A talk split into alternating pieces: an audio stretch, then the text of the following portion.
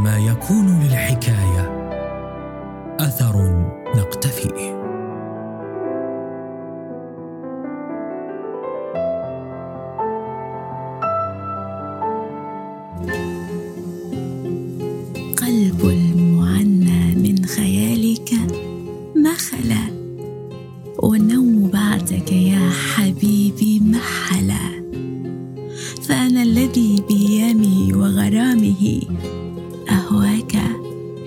قمرا على رأس الملأ. لما رآني في هواه متيما عرف الحبيب مقامه فتدللا فلك الدلال وأنت بدر كامل ويحق للمحبوب أن يتدلل.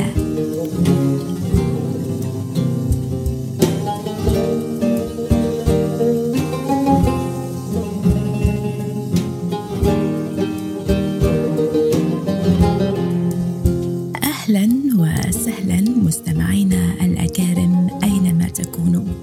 وها نحن نلتقي وإياكم في برنامج أثر ونتحدث عن ابن سهل الأندلسي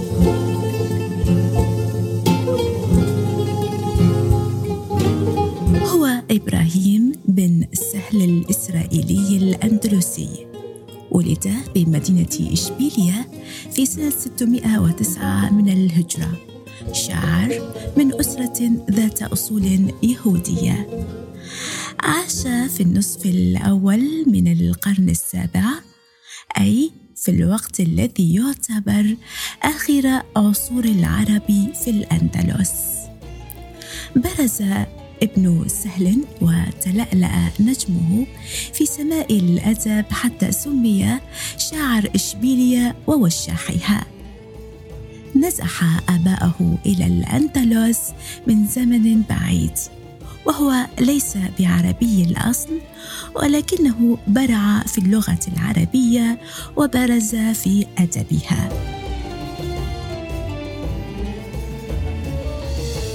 شعره وجداني صرف تمليه العاطفة. وأرق الشعر ما أوحت به العاطفة وأملاه الوجدان لا ما أنتجته الصنعة ونحت من العقل نحتا لهذا سموه شاعر إشبيلية ووشاحها. وشهد له بالتبريز كبار الشعراء فقال بعضهم لما مات غرقا عاد الدر إلى وطنه.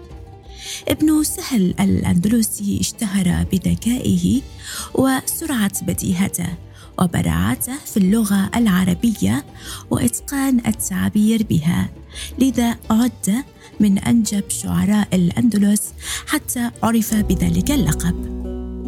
مت قبل اللقاء شوقا فلما جاء إلي باللقاء مت سرورا أنا ميت في الحالتين ولكن هجر الموت عشقا مهجورا وعلى الرغم من إنه لم يكتب سوى ديوان واحد إلا إنه حاز بشعره مكانة كبيرة في عصره حتى قال عنه المقري حاز قصب السبق في النظم والتوشيح ووصفه ابن البار قائلا كان من الأدباء الاذكياء والشعراء وقال عنه الشاعر ابن الهيثم الإشبيلي إن عاش هذا سيكون من أشعر أهل الأندلس.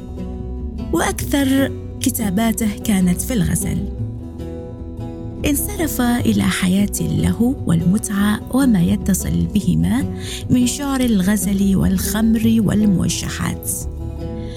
دفعه سوء الأحوال السياسية إلى مغادرة إشبيلية في بداية العقد الخامس من القرن السابع إلى جزيرة منورقة حيث قضى فيها نحو سنة أو يزيد بقليل.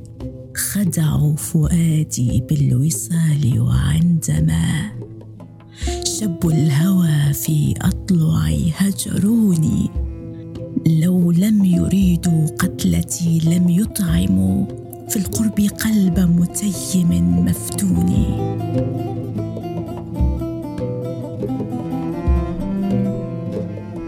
وفيها قال أولى قصائده المدحية في أبي عدنان بن حكم صاحب نرقة.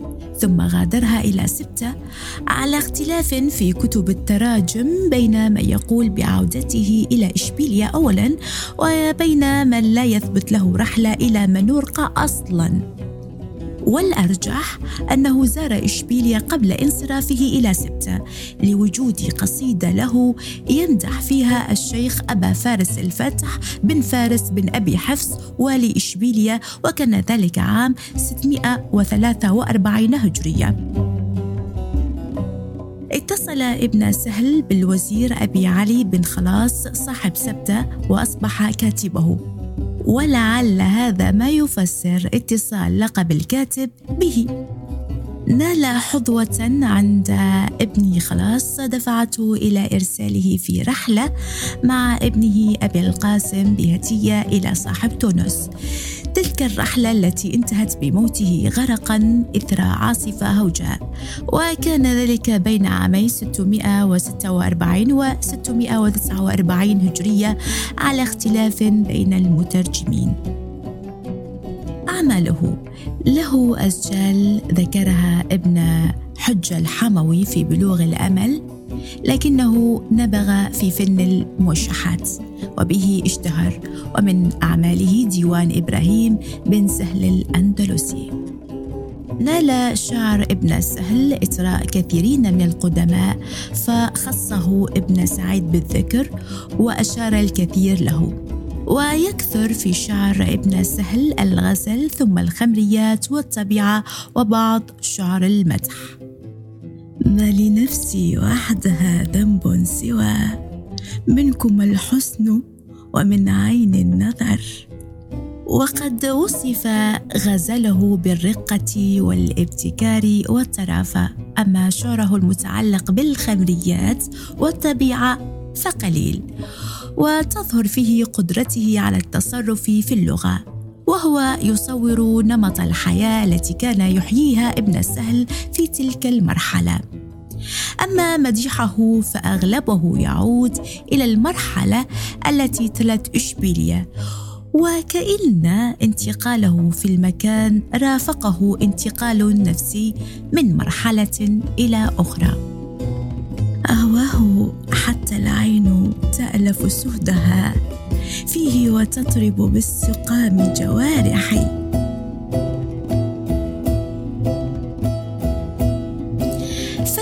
يعد ابن سهل ذاك الله العابث المنصرف عن الجد.